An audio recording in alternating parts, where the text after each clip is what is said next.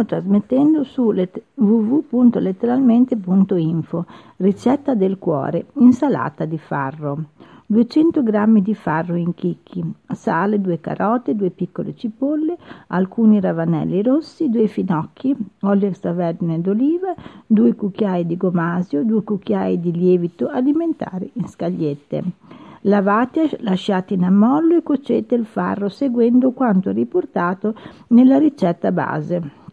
Lasciate poi raffreddare. Pulite e tagliate le verdure a pezzetti e mescolate al farro raffreddato. Condite con dell'olio, gomasio e lievito. Come si vede si tratta di una preparazione veramente semplicissima.